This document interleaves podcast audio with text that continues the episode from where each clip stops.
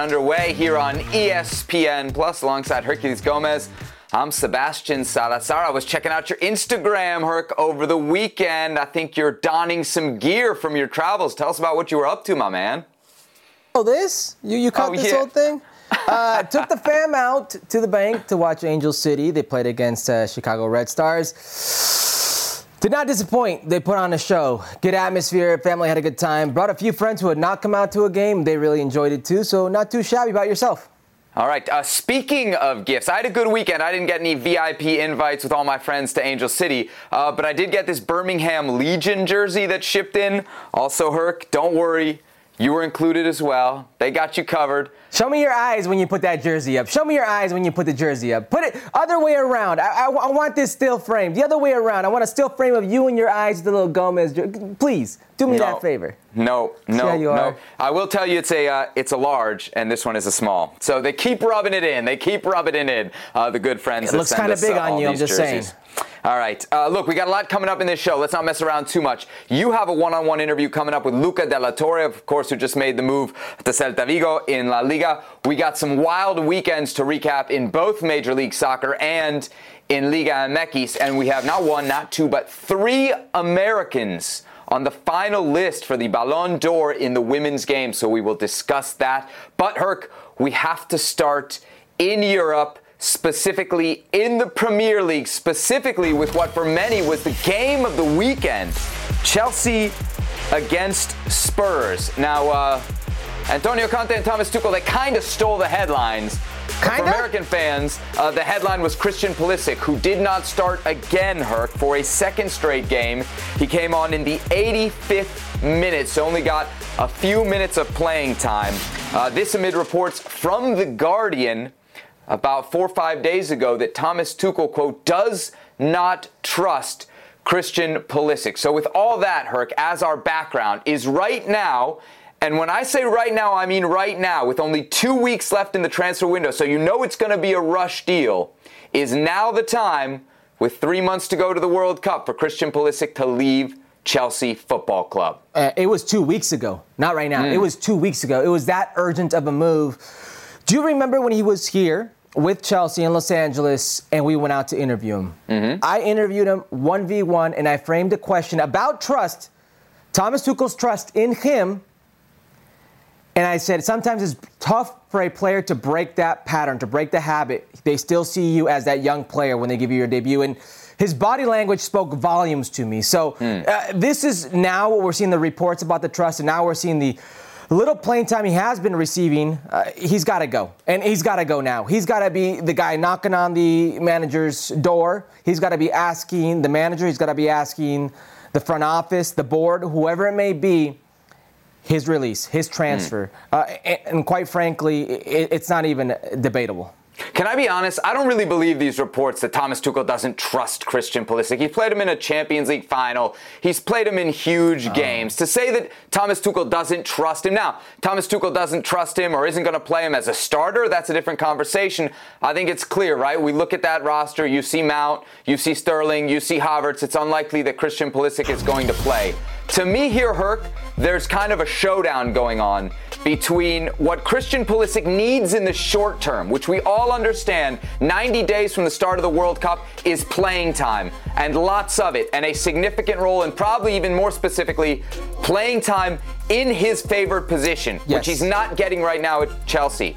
But I think long term, Herc, there is a future for him at Chelsea. I don't think it's crazy to suggest that even if Tuchel isn't the manager to get him to that successful future at Chelsea, he might outlast Thomas Tuchel. I don't think we've ever heard Christian Pulisic complain about being at Chelsea. There's plenty of evidence for me to suggest that he is happy there. He's won a Champions League.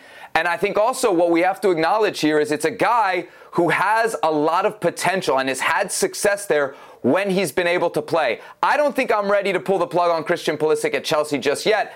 But if you do believe that now is the time, that it is an urgent matter, let me suggest this. Don't make it a permanent move. Don't rush a permanent move with two weeks to go in the transfer window. Make it as a loan. So whether it's a loan hmm. or whether it's permanent, Herc, where would you have him end up? Uh, by the way, you can't just say you believe he's at the right place and just let it skim by like mm-hmm. that. You can't just say he trusts him and neglect the fact that he doesn't play him lately and he doesn't look happy when he's coming on. And that when he has played, it's not been in his preferred position, it's been as a right wing back. Don't just mm-hmm. skim through that. You conveniently left all that out. All right, I agree with you. This is where I do agree with mm-hmm. you.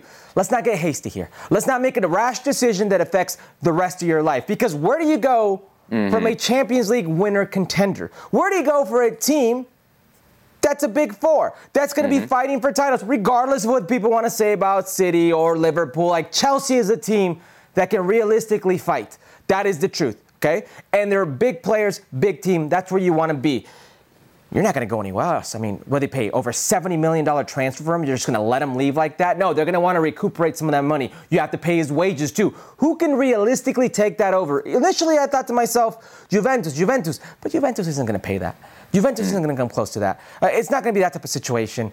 We've heard this before. And Newcastle has been the tip of a lot of people's tongues. Now, this is an interesting project for me, okay? Newcastle, if you will, is new money. Newcastle is going to revitalize that roster, going to do anything they do to inject life into it in the way that we've seen PSG do, in the way that we saw Chelsea do it back in the day, throwing dollars at it. Look at that. That's the competition, right? Don't focus too much here because those are those are goal scorers, right? Uh, okay, Allan Saint-Maximin. Okay, Miguel Almiron, another one. Matt Ritchie, Murphy. Those are the few that he would probably fight time over with. If you're Christian Pulisic, you take your chances there. Mm, if mm. it's a loan, because you said it, it's 90 days. I need to play today. Realistically, Christian Pulisic could be at Chelsea not playing and that's not going to affect his U.S. men's national team standing at the World Cup. Mm. You know this. He's still going to play. Greg Berhalter's still going to trust him.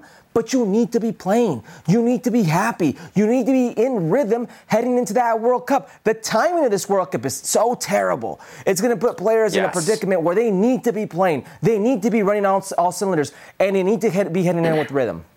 So you mentioned Newcastle. I think the Athletic were the first to report it, but I saw today a report from a Newcastle-based journalist. So it's now picking up steam in a lot of different places. The Christian Pulisic to Newcastle link. We saw that list of players, right? Let's really think about the play- players who play in his wide attacking positions, right? Because I think that's where we want to see him. Yeah most. We saw Allan Saint-Maximin there, who is the guy, right? That is their guy in that role. However, may not stay. Newcastle just greenlit a potential transfer for him, right? So yeah. he may be out the door. And the other guy that starts there is Miguel Almiron, which, as much love as, as we have here and as MLS fans might have for Miguel Almiron, this is not a guy who has been productive in the Premier League. He had one goal last year. His best Premier League season is four goals. That's Christian Pulisic's worst Premier League season. So I think if you're Christian Pulisic, you're walking into a starting spot at Newcastle. It's perfect, right, Herc? It's perfect. And you said the most important thing here it's a loan deal. Mm. So they'll take the wages on, but you get him back. He could have a great World Cup.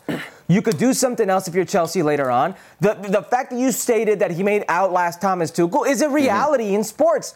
Uh, the players will outlast the managers in what is professional sports a lot of the times. This is a harsh reality of, of this business. So you're right on track. And this, there is an American owner who might have some uh, interest in, in Christian mm-hmm. Pulisic sticking around. I don't think we've seen, excuse me, the best of Christian Pulisic with Chelsea, and he's won a Champions League. Yep. Uh, one more note on this from the Newcastle perspective. Eddie Howe, the manager, is known, I think, to get, get a lot out of attacking players and likes to play kind of an aggressive style. At least he did when he was at Bournemouth. But he was quoted yesterday talking about players coming on loan who may have a future return to their clubs in mind. He said he would be, quote, reluctant to make moves like that. So if Pulisic is thinking about Newcastle at least as a short-term possibility, I don't know how well that'll go over with the manager Eddie Howe, but we'll have to see about that. Again, two weeks left in the transfer window. All right, Herc, speaking of Americans who could potentially use a move, what about Sergiño Dest? He was left off the matchday squad entirely for Barcelona's La Liga opener. Serves them right. He uh, suffered a disappointing scoreless draw against Rayo Vallecano at home. Uh, after the game, Xavi, the manager, was asked directly about Sergiño Dest. Here's what he had to say. In America, they were surprised because uh, Sergiño Dest was not even in the squad. This is uh, a tactical decision, or you don't come with him for? Yeah, for just a technical decision. Of course, we have uh, many possibilities to to choose uh, players. So uh, he knows uh, he knows my my opinion about about him, and, and this is the of course it's a pity because many players uh, cannot play, but uh, but this is the this is football. No? All right, Herc. A couple weeks ago, you and I were talking about the potential move of Sergio Dest to Manchester United. It was a segment we did for the YouTube channel. By the way, check out the ESPN FC YouTube channel. Plenty of great bonus material from the show over there. And you called Manchester United toxic, and you should have seen the comments. Never read the comments, Herc, but the Manchester United fans were crushing you. It turns out you may have, in this instance, and only in this instance, been right. So, which would be the less toxic situation, i.e., which would you rather? Manchester United and all the toxicity that you've claimed in the past that's brewing there, or Barcelona, where clearly it seems for Sergiño Dest, the writing is on the wall? Barcelona. There is no more toxic situation in all of world football like Manchester United. A career derailer, mm. if you will, for most. No, for all. Cristiano Ronaldo has his career derailed at this very moment. What hope does Sergiño Dest have? Now, look, I understand, okay? You have a center back right now playing your position if you're Sergiño Dest. But listening to Xavi, it almost feels like he's leaving the door open. These mm. things happen. Prove yourself to me. You can be back in. That's how football is. I don't think it's that grim for him in Barcelona compared to what it could be like in Manchester United. Listen, you may get paid better. You may all of a sudden play. But if things don't go well, mm. now in the eyes of many, that's Barcelona and Manchester United have not gone well for. Where, where do you go from there? What's What's the backstory? What's the what's the content context? Excuse me, surrounding Sergiño Dest at that point. The next three months of Sergiño Dest's future could be the most important of his career. The one that sets you on the path to being a huge contributor in the European game for yourself, a model for U.S. men's national team players going forward, or mm. one of these cautionary tales of how it spiraled down. I think you're understating how toxic it is at Barcelona, right? I know, I know you're saying Xavi doesn't seem to have closed the door, but he's had months, years at this point to open the door for Sergiño Dest, and he hasn't exactly given him the confidence or the trust yet in any real significant situation, Herc. I think we have to acknowledge that. The other reality here is I feel like Dest at this point, this late in the transfer window, is kind of getting bullied by Barcelona. This is a message, right? They're not just they're not just benching him. They're leaving him in the stands and they're saying, "Hey, you might not have great options. You may have watched the video on the YouTube channel and seen that Herculez Gomez says Manchester United is toxic, but those toxic options are at least playing time. Here at Barcelona, we got we got a center back who we're starting, and we got Sergi Roberto who's our backup. Those are the guys we would rather go to than use you. That's a pretty clear message to me, Herc. The the opposite side of this is as bad as you want to say Manchester United is. It's a manager that wants him, and it's a manager that needs a right back. I mean, if you're telling me the manager of Barcelona is saying, maybe I haven't given up on you, and a manager at Manchester United saying, hey, I got a spot for you. I want you here. I don't care how toxic things are. I need to play. I think Manchester United is 100% the move here. I don't think there's another option for Dest Herc. So you mentioned Thomas Tuchel might not outlive Christian Pulisic. Outlast, outlast right, right, Christian right. Pulisic. Well, eh, lifespan, if you yes, will. Yeah, I know what you mean. Okay. uh, uh, at Chelsea, Xavi has the, the worst productivity of any mm-hmm. coach in the modern era at Barca. So that could be the same at mm. Barcelona. Now you mentioned you mentioned all that. Manchester United's been toxic for more mm-hmm. than a couple of seasons. Their problems aren't about money. The, the, Barcelona is bullying players like Frenkie de Jong uh, to try to sell the same way they're bullying Sergiño Dest to try to sell. But what goes on at Manchester United goes a lot further than just the dollar because they spent probably more than any team, mm-hmm. any team in world football over the years. It's just a toxic situation from the ownership down, and we're seeing on the field to the point that one of the most famous footballers of all time wants out. To the point that any player who's gone there, I don't think you can name a player recently that you say has gotten better for his time at Manchester United. Mm-hmm. You said don't make rash decisions when we're talking about these loans or transfers, if you will, heading into the World Cup right now with two weeks to go on the transfer.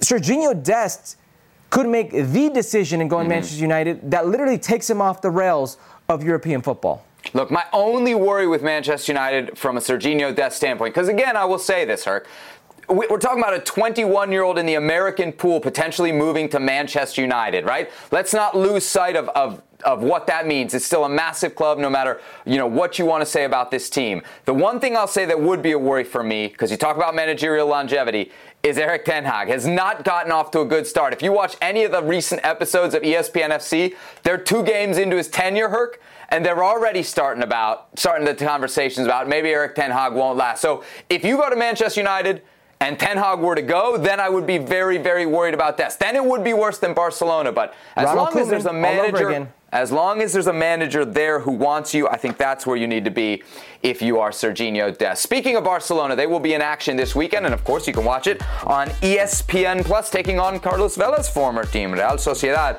That one Sunday on ESPN Plus. Do not miss it. Pasión, determinación y constancia es lo que te hace campeón y mantiene tu actitud de ride or die baby. eBay Motors tiene lo que necesitas para darle mantenimiento a tu vehículo y para llegar hasta el rendimiento máximo. Desde sobrealimentadores, sistemas de sonido, tubos de escape, luces LED y más. Si buscas velocidad, potencia o estilo, lo encontrarás todo en eBay Motors. Con más de 122 millones de piezas, siempre encontrarás justo lo que buscas. Y con Guaranteed Fit de eBay, tienes la garantía de que tu pieza quede perfectamente a la primera o se te devuelve tu dinero. Porque con eBay Motors, quemas llantas y no tu dinero. Con las piezas que buscas, a los precios que quieres, tu auto se convertirá en el MVP que te dará el triunfo. eBay Motors. ebaymotors.com. Solo para artículos elegibles se aplican restricciones. This episode is brought to you by Pepsi Wild Cherry. Pepsi Wild Cherry is bursting with delicious cherry flavor and a sweet, crisp taste that gives you more to go wild for. Getting wild may look different these days, but whether it's opting for a solo Friday binge watch or a big night out, everyone can indulge in their wild side with Pepsi Wild Cherry. Also available in Zero Sugar. So grab a Pepsi Wild Cherry and get wild. Uh, elsewhere, of course, in La Liga, we have Luca de la Torre, who just made the move to Celta Vigo. And Herca, you spoke with him. So, uh, real quick, give me give me a, a, little bit of information here. When was this, and kind of give us the scope of what you guys discussed? This was a little over a week ago, right mm-hmm. before the kick of La Liga, and we discussed all things. His move to La Liga from Eredivisie, him being on the outs of the U.S. men's national team to making the U.S. men's national team, and a little bit of where he stands in said U.S. men's national team, his future at the World Cup. And hold on, I know we've spoken about the importance of uh, Luca De La Torre, and if he will start mm-hmm. in the mm-hmm. World Cup, I think mm-hmm. he gives a good indication of that. Okay, all right. So without further ado, here's Herculez Gomez one on one with Luca De La Torre. Luca, thanks for being with us, my man. Thanks. I'm happy to be here. Luca, let's talk the decision to leave Heracles, the next move was always going to be the most important one. Uh, why did you choose Celta de Vigo? Yeah, obviously, with the way last season ended with Heracles, I needed to move. Um, and I always wanted to make another step up um, to one of the best leagues in the world. And I have that opportunity here at Celta. So when I had the option, I, yeah, I just, I took it right away. I, I knew it would be the right move for me. Now, Luca, as a player, you always have your agent in your ear. You always have maybe the sporting director telling you there are some very interesting offers. Uh, was Celta the only offer, or are there any other places that sort of intrigued you? Yeah, there were um, other options. At the time, Celta was the one that was ready to go first. And I think in football, like maybe people have the idea that guys have six or seven options every time they make a move, but usually you have one or two. And it was really clear to me that this was the right one. Now you speak about this being the right move. It is a World Cup year, so it's very important. Chacho Coudet, the head coach at Celta de Vigo, have you spoken to him? Uh, what have you found out or heard about maybe what your role will be with Celta? Yeah, the football they play here is is really attacking. Um, kind of with more three uh, offensive midfielders a little bit higher up the pitch. So I'm going to be fitting into one of those um, positions. Um, and as far as the style of play, it, I think it matches what I'm good at. It's a lot of combinations, passing, keeping the ball, also countering very fast, and running a lot and pressing. Do you feel La Liga was best suited for your traits, or do you think maybe there's maybe another league out there that best suits you?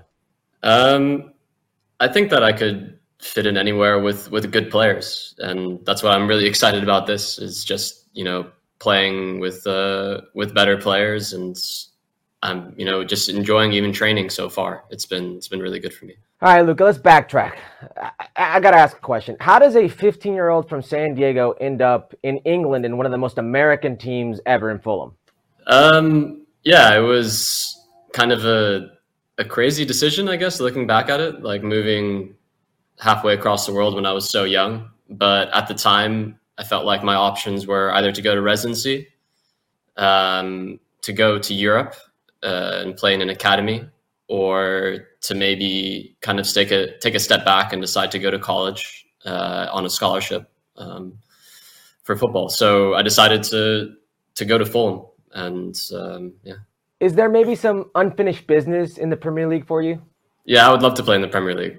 Um, I think that you know maybe in the future that would yeah that would that would really be something I would want to do.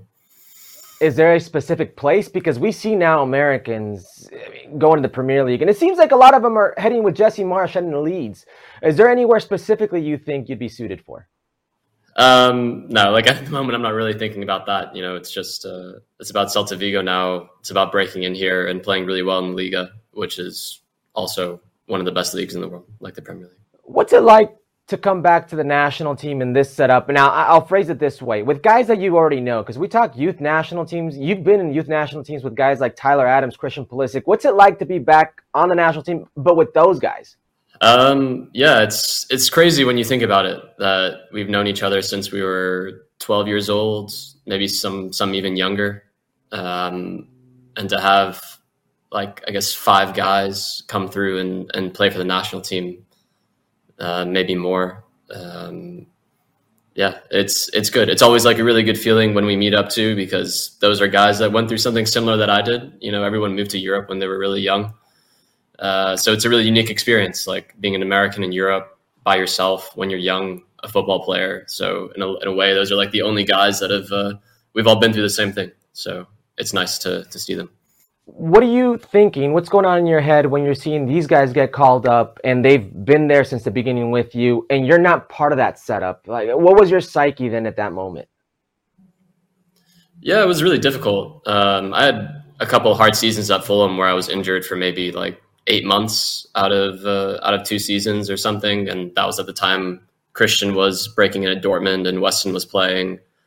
Uh, I think Tyler moved to Germany around then as well. So, um, you know, it was difficult for me because I know these guys and they're really, really good players. But at the time, I felt like uh, I wasn't getting opportunities because of things that were, you know, maybe some things out of my control. Maybe I was a bit unlucky. Maybe I could have done some things better. Um, but yeah, it was definitely like motivating though to see that they could do it, and I knew that if they could do it, then I was good enough too. Now you spoke about Christian Pulisic. What's it like for you to see the rise of Christian Pulisic? Because you guys were teenagers together. What, what's the evolution of Christian Pulisic been like for you? Um, yeah, I mean, what I like about Christian, what I admire about him the most, is that he's a really tough guy. You know, he has a he's able to recognize when things are hard and when they're hard he really turns up and and you know doesn't hide right? Um, and i think that's really admirable. Uh, so yeah. Do you think maybe he doesn't get enough credit for that? Because when people talk about christian Pulisic, maybe that mental fortitude isn't one of the things that stands out to people. You think some people just kind of bypass that? I don't know what other people say about my teammates and to be honest, I you know I don't really I don't really care. I know these guys personally, and they're friends, but also they're teammates, and you know I know how hard it is to to go through thing, things on the pitch and to be a footballer. So I just try to support everyone, you know, in that way. 2018, you got your debut with the U.S. men's national team. It was a few years later till you came back and got that second crack. You're very well, uh, very much into the mix of the World Cup um, in that rotation, in that roster. You're fighting for a spot right now. What's your mentality? Uh, do you realize what's at stake? What's going through your head? Yeah, it's a really exciting time, you know, in my career. Um, I think, like every other player on the roster, I'm fighting for minutes. I'm fighting for a starting spot um, I want to help the team win games, you know? Um, so I'm just going to continue doing what I'm doing, working really hard, trying to take opportunities when they come and see where that takes me. What's the path for you, Luca, been like to the U.S. men's national team when you look back at it? Yeah, it was, I guess it was strange making my debut when I was 19 um, because, in my opinion, I didn't really deserve it. It was kind of a transition period in the in the national team. You know, I think I played the whole season in the reserves at Fulham. I maybe had five or six appearances. And at the end of the season, I made my debut for the first team. Um, but after, you know, when I'd broken into Heracles, that was when I felt like, okay, you know, I deserve this. Uh, you know, I should be here now. I want the minutes. You know, I want the opportunities. And so it took a while for for me to get to that stage. Definitely. I'm curious, you saying you don't think you deserved it. I don't think I've ever heard a footballer say they, they've not deserved something like a full national team call up. But your psyche in that moment, you think maybe you weren't ready for it? Are, are you more ready for it now? Yeah, definitely. I, at that time in my career, I hadn't played barely any, you know, barely any first team minutes. Um, by the time I started, you know, I was called up by Greg and started playing uh, with him. I was, you know, more of a, a professional player. Well, talk to me about the Eredivisie, Heracles, uh, that revival, if you will, of your career. How, how did that league help you? How did the style of play help you grow? Yeah, it really helped me. Um, I think just getting the chance to get on the field, you know, was the most important thing. Also, I was lucky I had the right manager at the right time there in uh, in Frank Wormuth, who moved me from uh, playing as a wide player to playing uh, centrally in a more natural position for me. Um, so that was really important as well. And yeah, I learned a lot of things there. You know, I felt like I kind of yeah came into my own as a player. Well, let's go back to the national team for a second. Uh, how do you feel in this national team setup? What's been the feedback from Greg Berhalter like? Yeah, I feel good. I think that um, you know the thing with the national team is that you get you know very few opportunities, and when you get an opportunity, you have to do well and make it stick. Um, especially when you're a player that doesn't play for a super high profile club. Uh, like, you know, when I was at Heracles, I had the feeling that every time I played, I had to, you know, if I had a 10 minute cameo, I had to make five or six good actions or else I wouldn't get a, another chance, you know? So at this point, I feel like I've, you know, kind of done that enough. I have a little bit of breathing room. So that's nice. You know, there was a game where there was a player, one of your teammates that scored, Jesus Ferreira, that scored four goals in a game. And I went on social media and said, it's crazy to think, but the man of the match is Luca de la Torre. But you didn't get on the score sheet. You really didn't have any assists. Talk to me about the way your game impacts the rest of your teammates. I had an assist in that game, actually. Um, oh, you did? Yeah, I did. Yeah. um, yeah, I think that uh, I'm a player that's really strong between boxes, right? Um, I can move the ball up the pitch and kind of put it where it needs to be, I guess is how I would describe it. Um, and I can contribute in the final third as well. I think that's still something I'm working on in my game and figuring out how to develop. Um, but the thing that I bring that other guys don't, it's between the boxes. Now, as far as the national team and how old these guys are, some would say that could be a disadvantage. You guys are going to be the youngest team at the World Cup by a whole year. I think the second youngest is Ecuador. Uh, do you see it as a disadvantage? I don't think so. I think it's I think it's exciting. I think that you get different things when you play with younger players. Um, kind of, you know, you can get fearlessness and uh, guys that will play with, uh, you know, take risks even though it's a big stage. So I think that that is the potential to have some big upsets at the World Cup.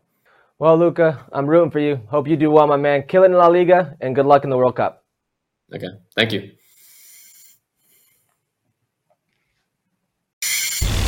Herculez Gomez, the man with the big interview. Okay, so uh, actually this weekend, Herc, in Celta's 2-2 draw against Espanyol, Luca de la Torre, an unused mm-hmm. sub. Now, previously on this very show, you have said you are 99.99999% sure that Luca de la Torre will start for the U.S. at some point at the World Cup in Qatar. You still that sure?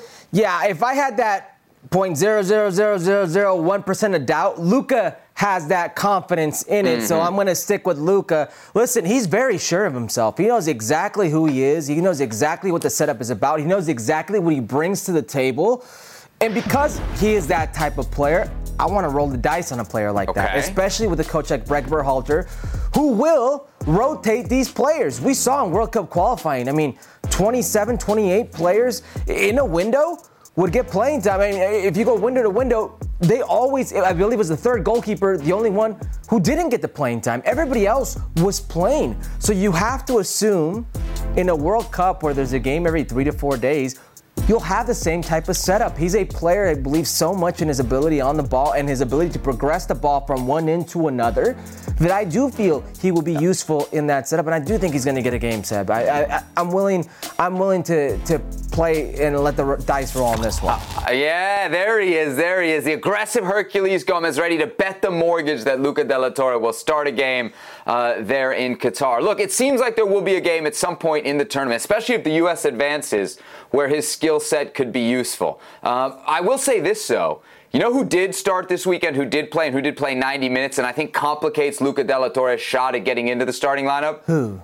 Yunus mm. Musah for Valencia, and he played really well. I think we're all in agreement. It's going to be McKennie, Adams, and a player to be named later. I think I it's think Yunus. It is Yunus, yeah. and I think I think if he's playing well, it's going to be awful tough to take him out of the lineup. And he is playing very well right now. He's starting Whereas Luca de la Torre is an unused sub yeah. off the bench. There's a big gap there, right? I, I, know there's some there's there's somebody watching this right now who's going to go into their computer and look at the amount of times that Greg Berhalter has repeated the same trio in the midfield. That would be great.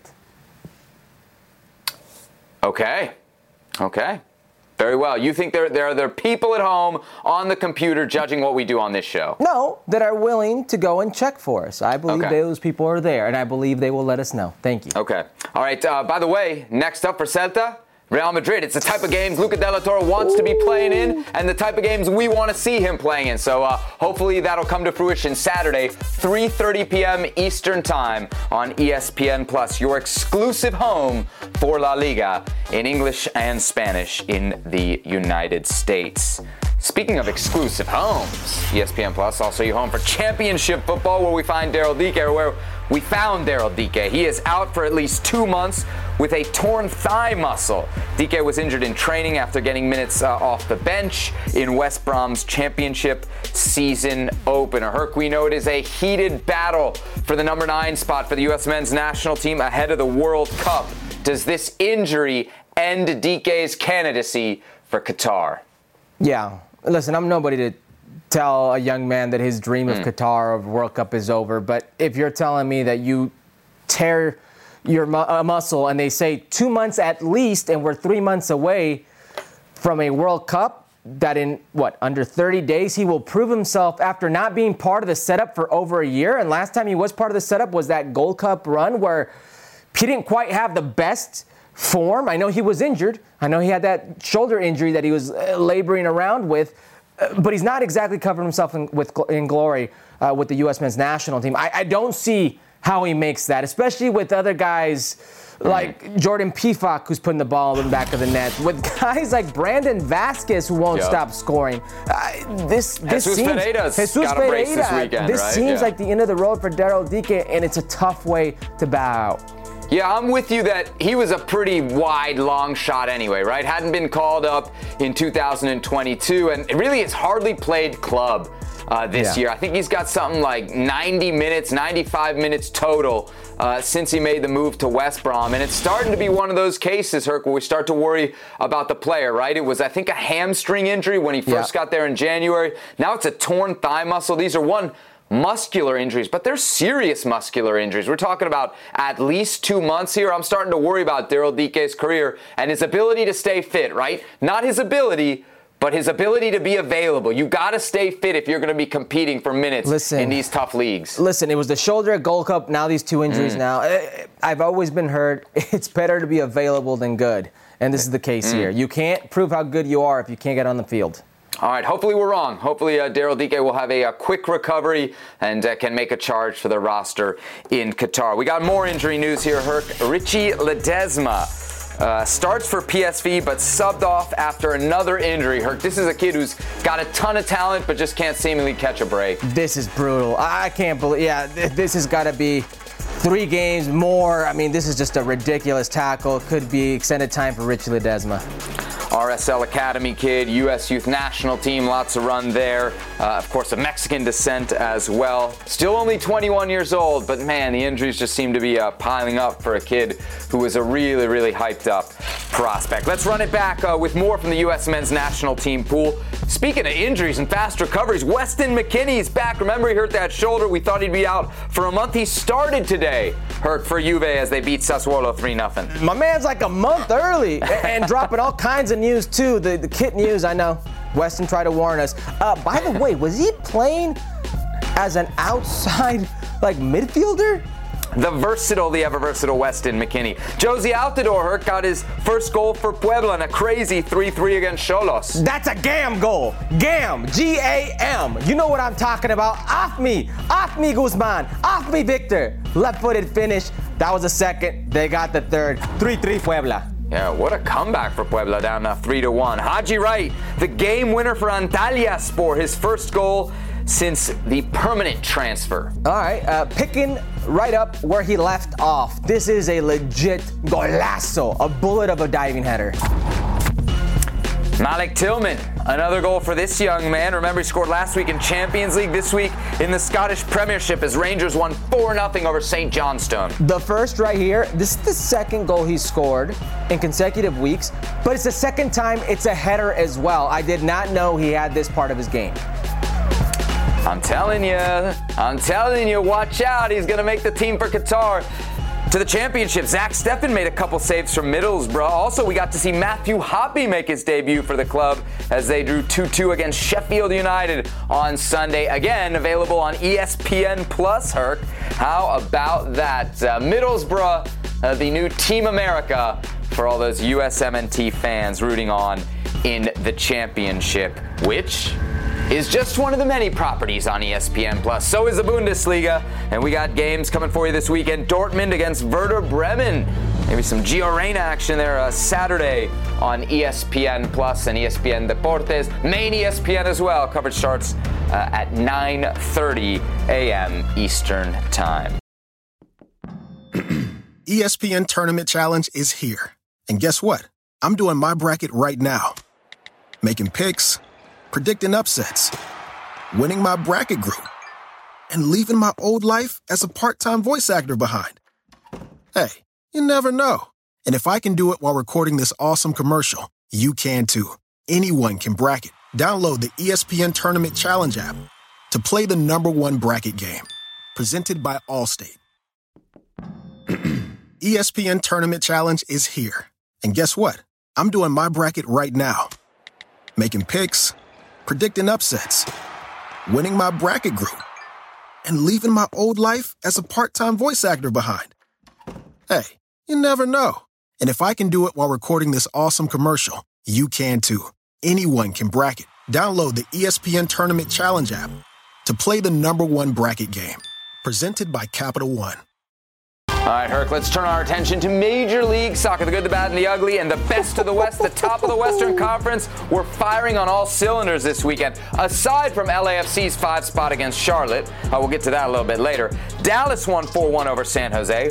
Austin came back to win 4 3 against Sporting Kansas City. And they're not at the top of the West, but the LA Galaxy put up 5 against Vancouver in a 5 2 win. So, Herc, all of this action out West got us thinking who is actually the biggest threat to LAFC in the Western Conference? Who you going with?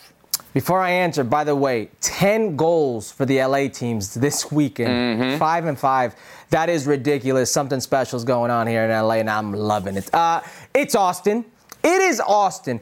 Listen, uh, there is no bigger turnaround in Major League Soccer than Austin. What Austin is doing is insane. I did not see it coming from the bottom of the West last year, one of the teams that was struggling the most, to chasing literally six points behind LAFC, who everybody's talking about has already won everything, with an MVP candidate in Sebastian Driussi. Like my man is scoring goals, 17 goals. What's he got? Seven assists. It's not just him.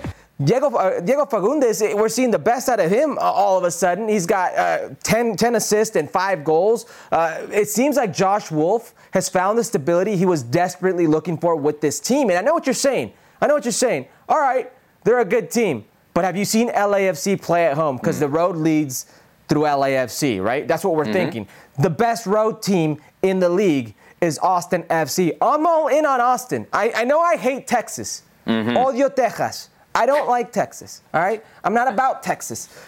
But I want to go to one of these games. What they got going on is something special. I would love to see LAFC Austin, and we're going to see it because it's going to be an ESPN mm-hmm. game mm-hmm. in about a week or uh, mm-hmm. 10 days. We will get to see it, and I'm there. But the biggest threat to LAFC, without a doubt, is Austin FC. Okay. I'm going to go FC Dallas. I'm going to go FC Dallas here, and here's why. The old expression tells us, right?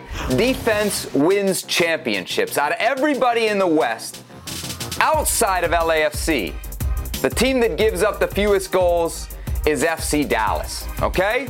So I think right there they have a big edge. Not only are they good defensively, they are much better, Herc, than Austin defensively, who shipped three this weekend three last weekend, and two weeks before oh, that, shipped Austin. four against you the New York. Red Bulls, right? You got to be defensively sound, Herc, when it comes to the playoffs. Plus, let's not pretend like FC Dallas doesn't have firepower, right? We got Arriola, we got Velasco, and we got Jesus Ferreira, who had a brace over the weekend. I think is now up to 14 goals on the season. You don't give FC Dallas any love. You really think defense is, is that little of a priority come playoff time? No, I just think there are two seasons. There's a regular season and then there's playoffs. And I've seen FC Dallas in the playoffs throughout their history. It's not a team mm. I trust. And uh, Nico Estevez, and you may have changed things. Uh, Paul Arriola, Jesus Ferreira, everything. Sebastian Lletget now, who, by the way, bagged a couple assists uh, this weekend.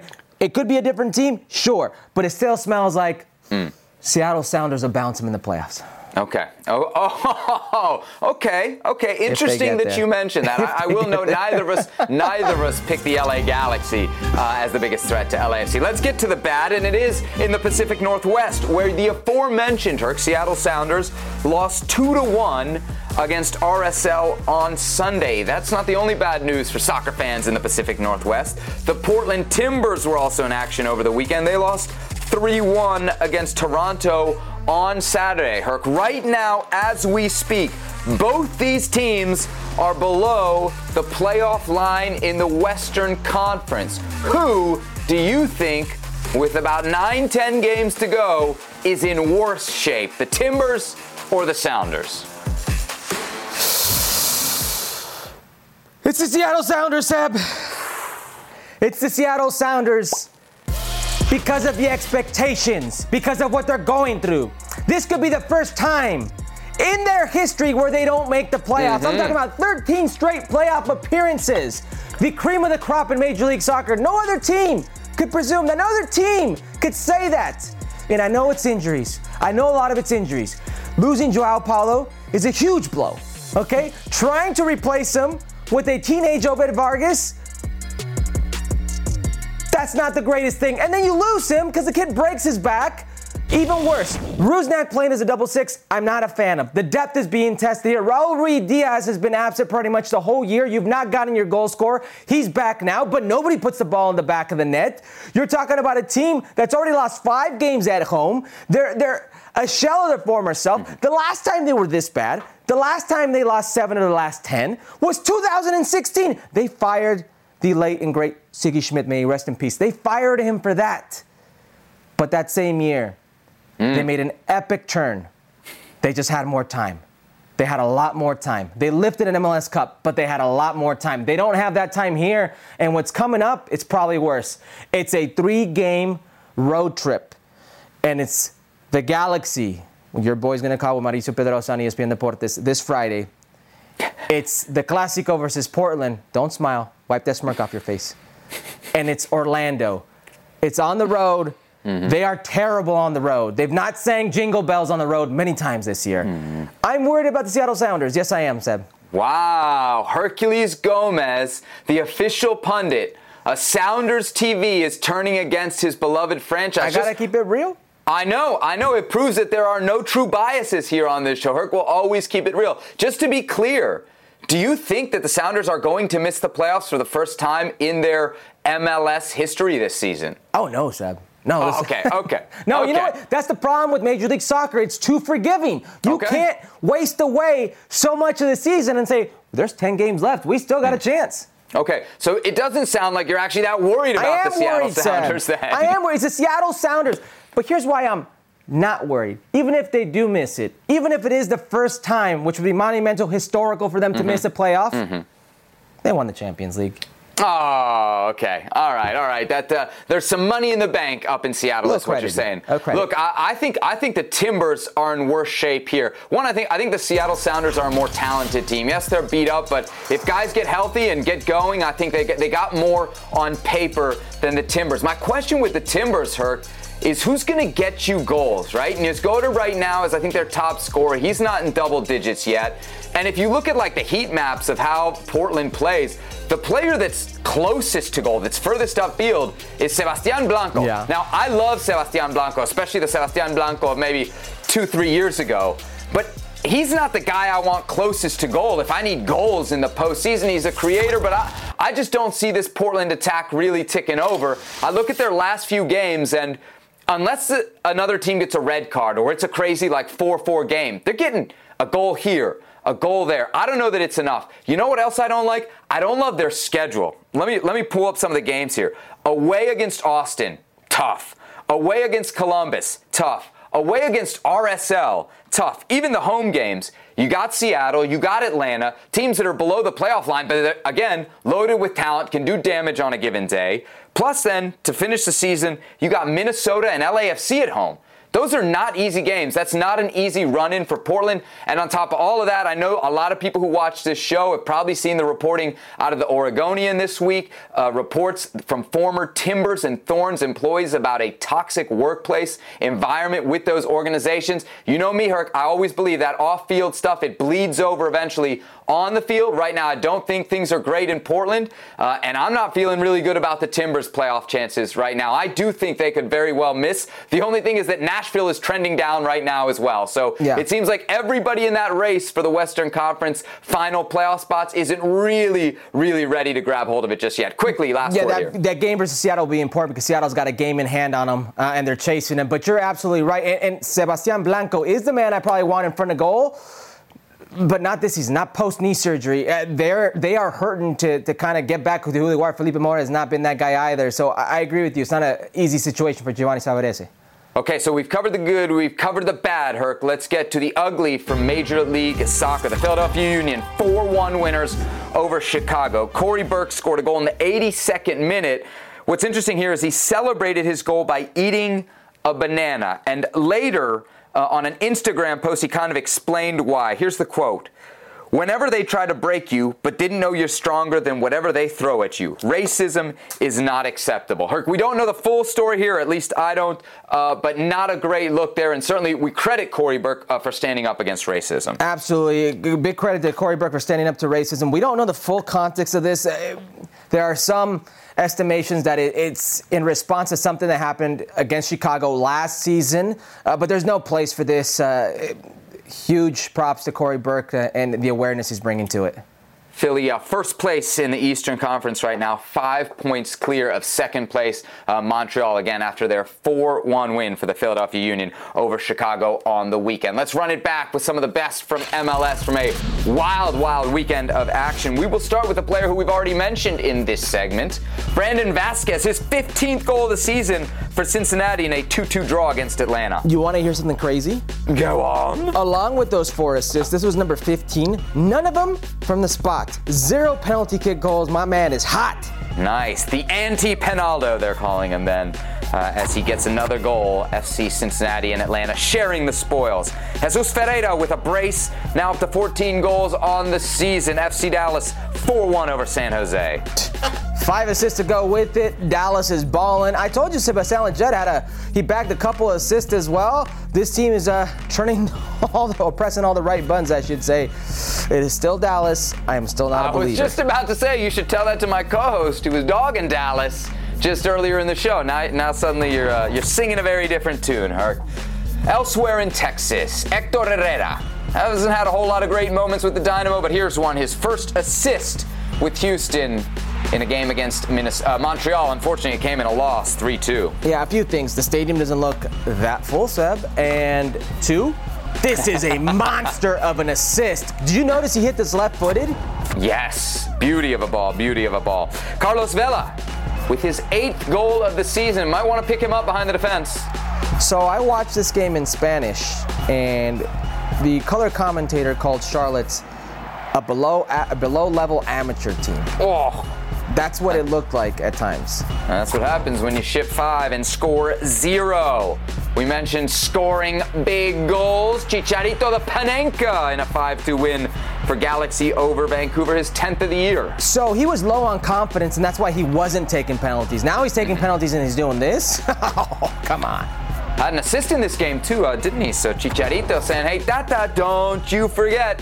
Also from the Galaxy game, Efrain Alvarez, his third of the season.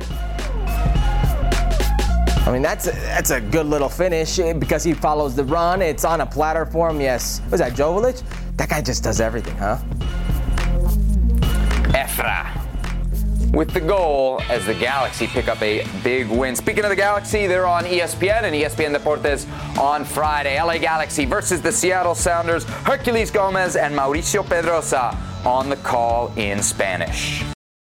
Reggie White, who's a defensive end for the Green Bay Packers, says that the firebombing of his church in Knoxville, Tennessee this week was the work of racists who may have been trying to hurt him. First there was one fire, then there was another, then there was another. It wasn't just Reggie's church that burnt down. Hundreds of churches burned in the 90s. I think we have a major problem in our country that we don't want to admit, and that has to do with racism. Was this 1996 or 1956?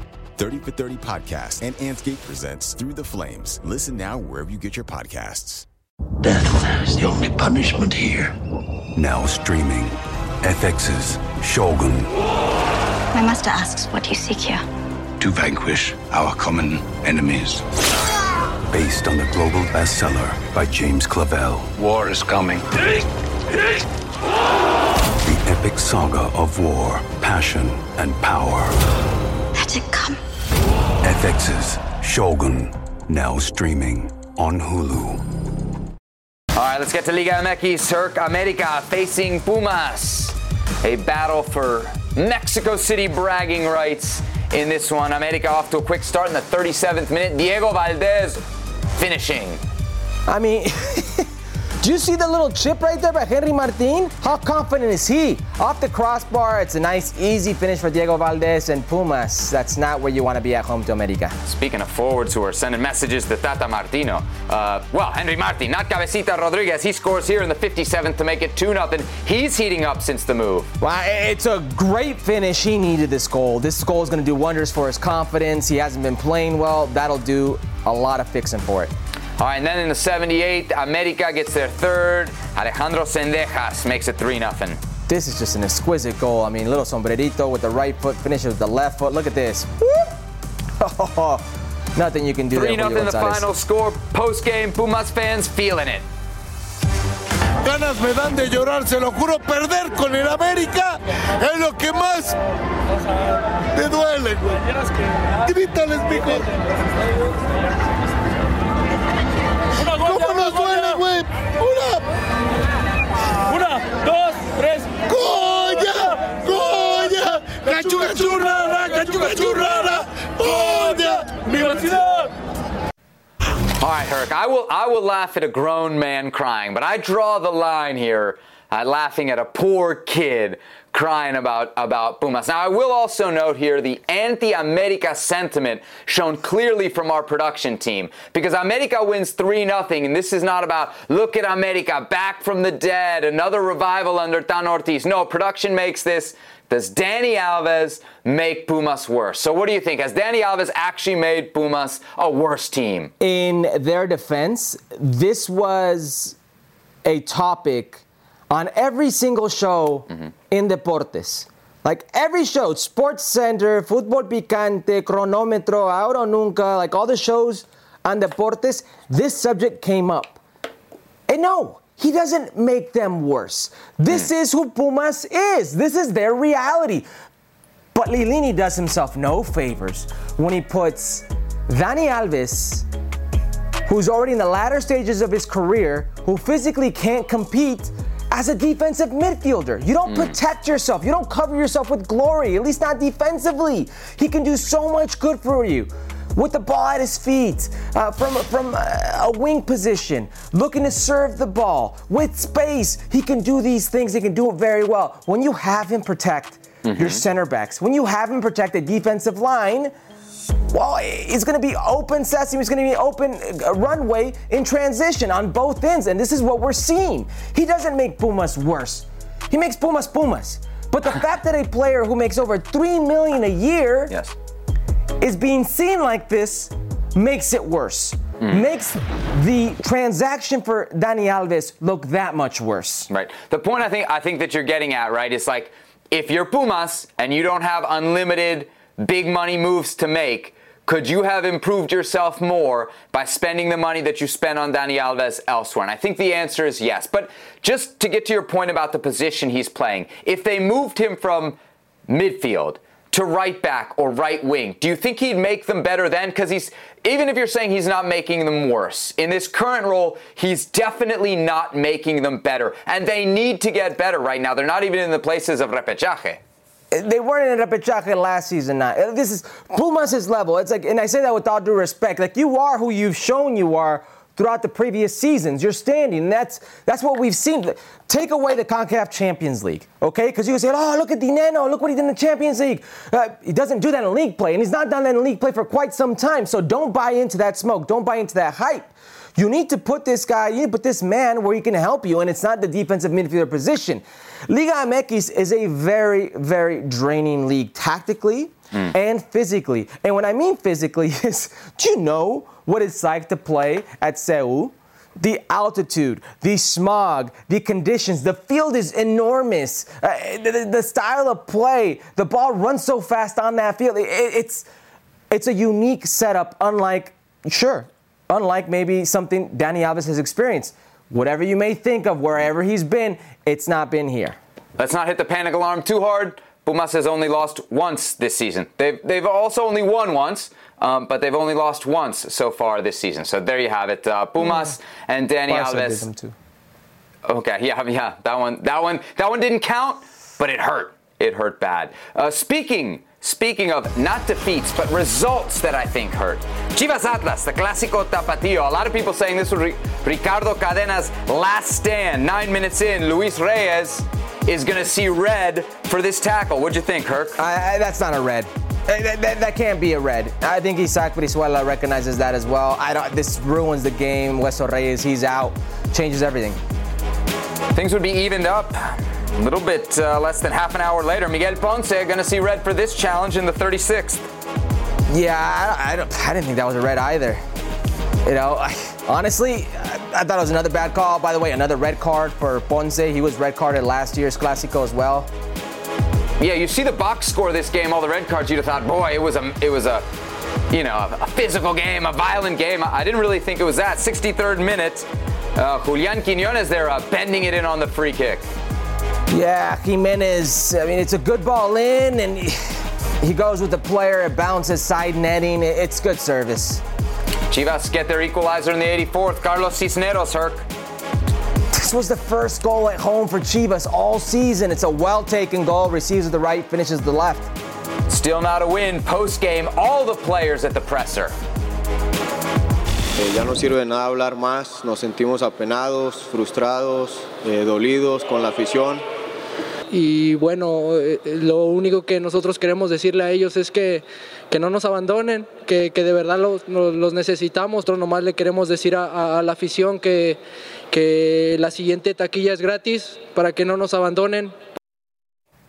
All right, Herc, a lot to unpack here. Basically, Chivas players in entirety showing up to the post-game press conference to apologize to the fans, and not just that, offer to pay for their tickets to the game so that the afición doesn't abandon the Chivas players right now in their moment of need. By the way, they are winless in eight so far. Give me the players' perspective first, right? If you were in their situation, somebody asked you to do this, would you be cool with it?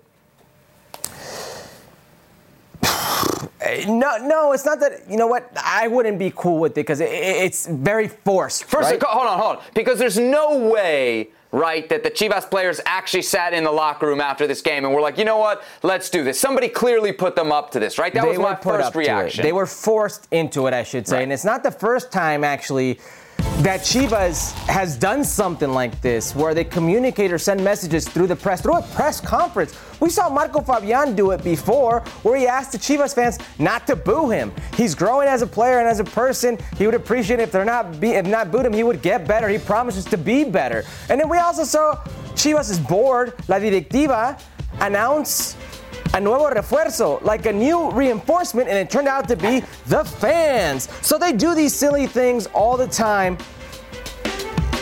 And it's ridiculous. It's dumb. It's stupid. I don't understand this. Eh, the fans should feel insulted. Eh, and the mm-hmm. reason they're doing this is because this was a clásico. This was Atlas versus Chivas. And many will say there is no bigger clásico when it comes to passion like an Atlas or Chivas. It wasn't a full stadium. The mm. fans didn't come out, and they've not been coming out for quite some time. This is a team that no longer counts on the best Mexican players or even the second best Mexican players. They're not in a great moment, and it's been like that for quite some time, and now you're seeing it. It's being reflected in the stands. People aren't showing up. People are disillusioned with what they see from these players, what they see from this team. And the worst part about this, this was the best game they played mm. all season. Mm. It was the best version of Chivas we had seen all season. The very last play of the game was Santi Ormeño on a 1v1 with Camilo Vargas, and he chips it right over the crossbar. It would have won them the game. This was the best version of Chivas, and they come out and do this.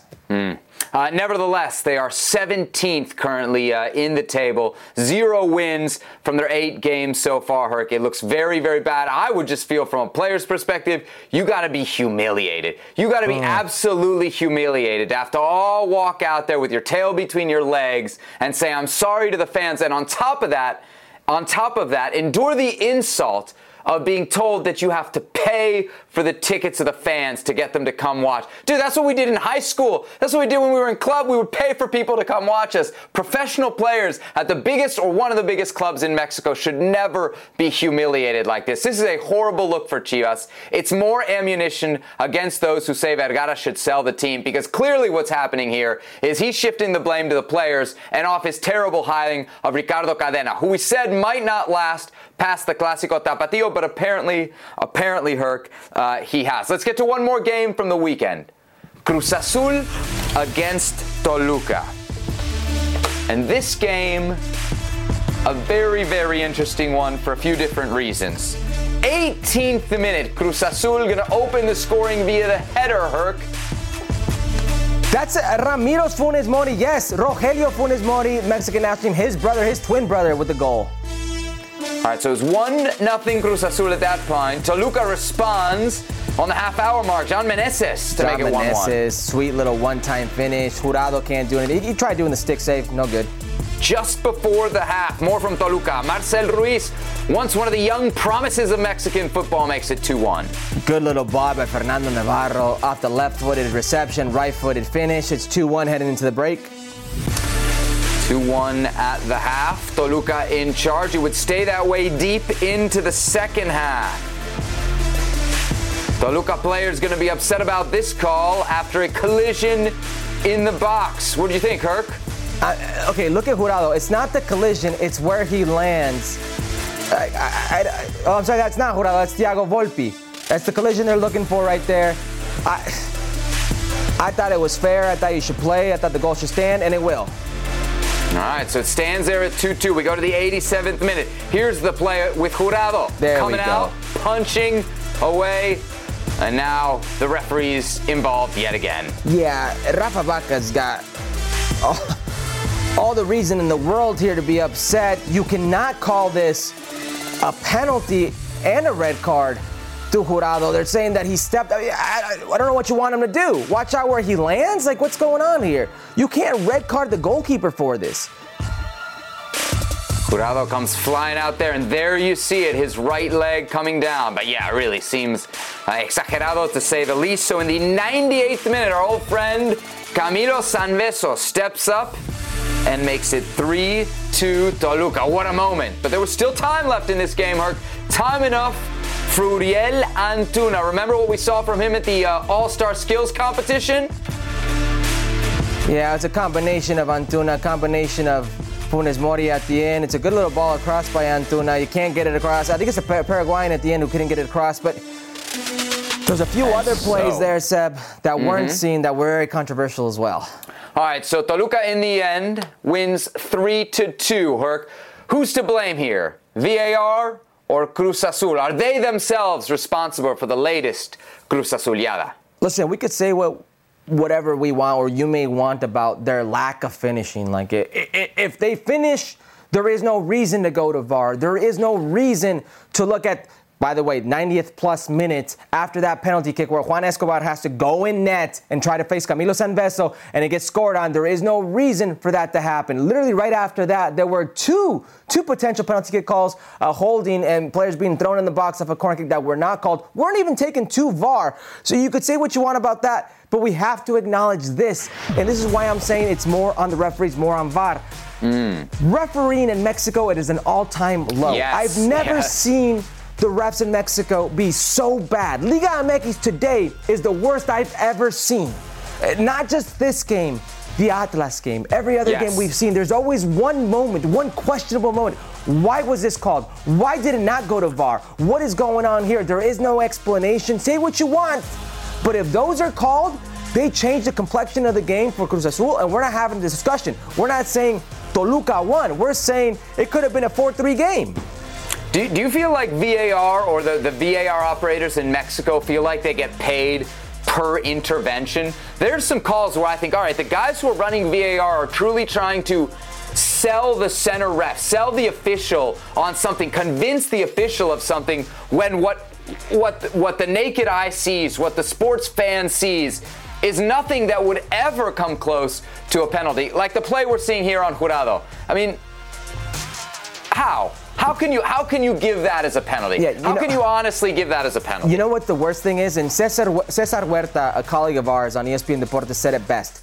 Video assistant referee is being turned into picture assistant referee. Mm. They're taking Mm. still shots and Mm. judging off still shots. It's supposed to be off a video, which you see a sequence, not freeze frame a picture of where there's contact, so it's a foul. And that's what's being called.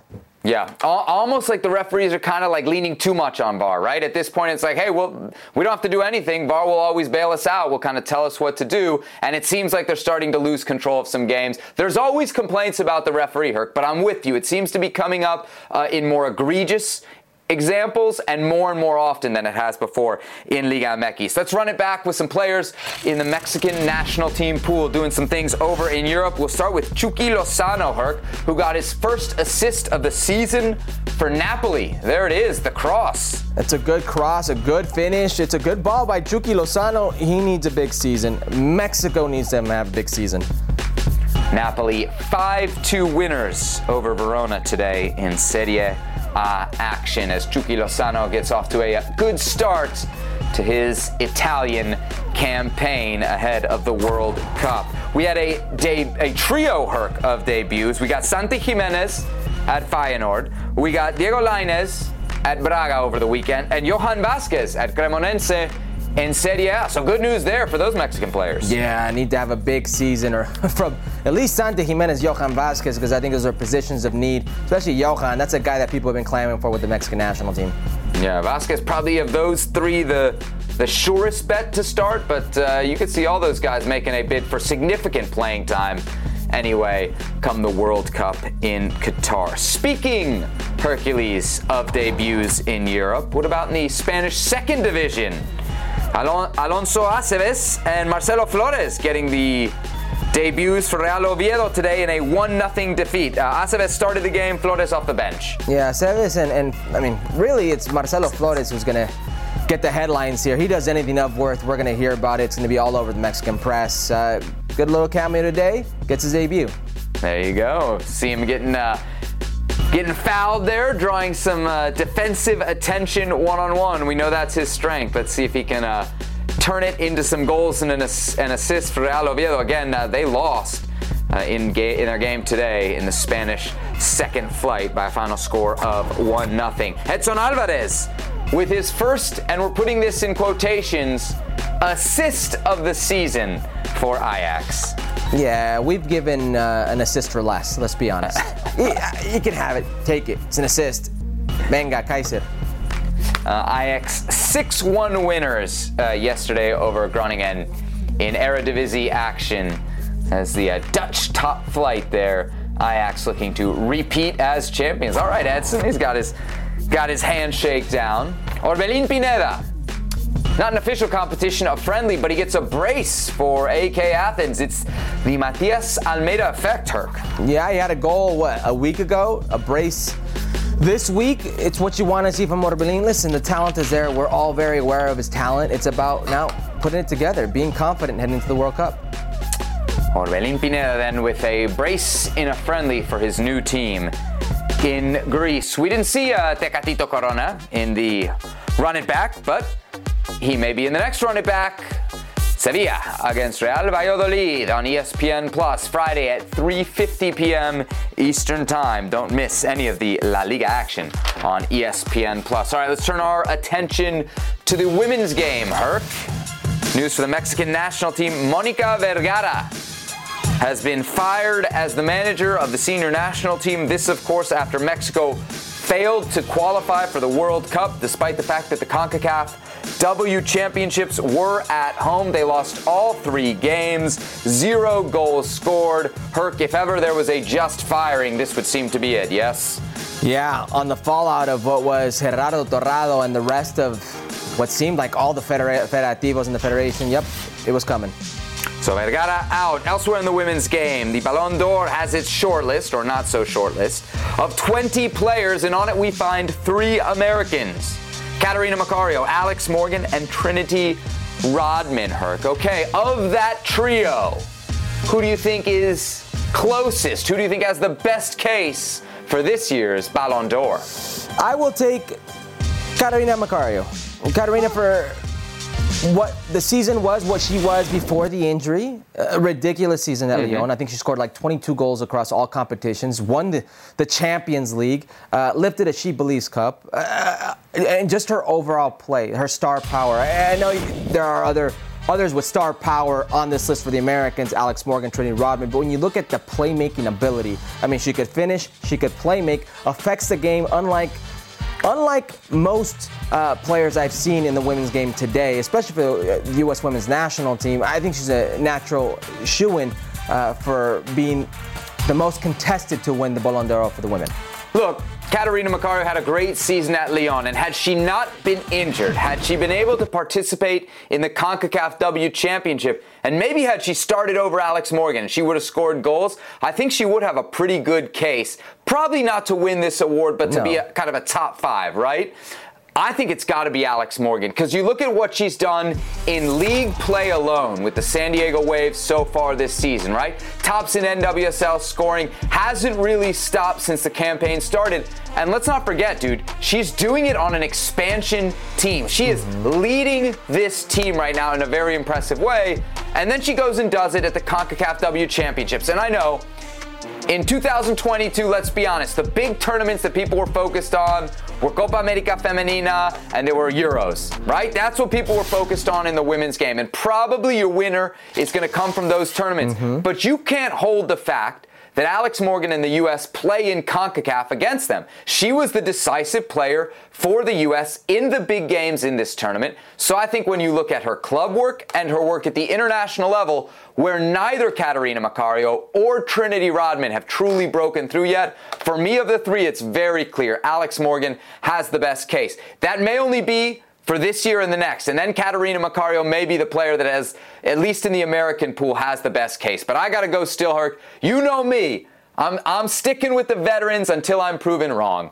I'm going to go with Alex Morgan as the, uh, the best case of the American lot to get the Ballon d'Or uh, this year. Speaking of the women's game, at the global level, we got the Women's International Champions Cup coming up this week on ESPN. And what a great couple matchups we have. Chelsea against Lyon, two of the, the big time European powers. That one 9 p.m. Eastern on ESPNU. And then at 11:30 p.m. Eastern time on ESPN2 on Wednesday night, Portland Thorns against Rayadas of Monterrey, semifinals ahead of the final coming up on the weekend. All right, uh, on Thursday's show, we got Riqui Puig of the LA Galaxy. That's right, coming to join us right here on Futbol Americas. It will be Herculez Gomez and Mauricio Pedroza as I step away for a couple weeks for Little League World Good Series luck. I hope you guys duty. win.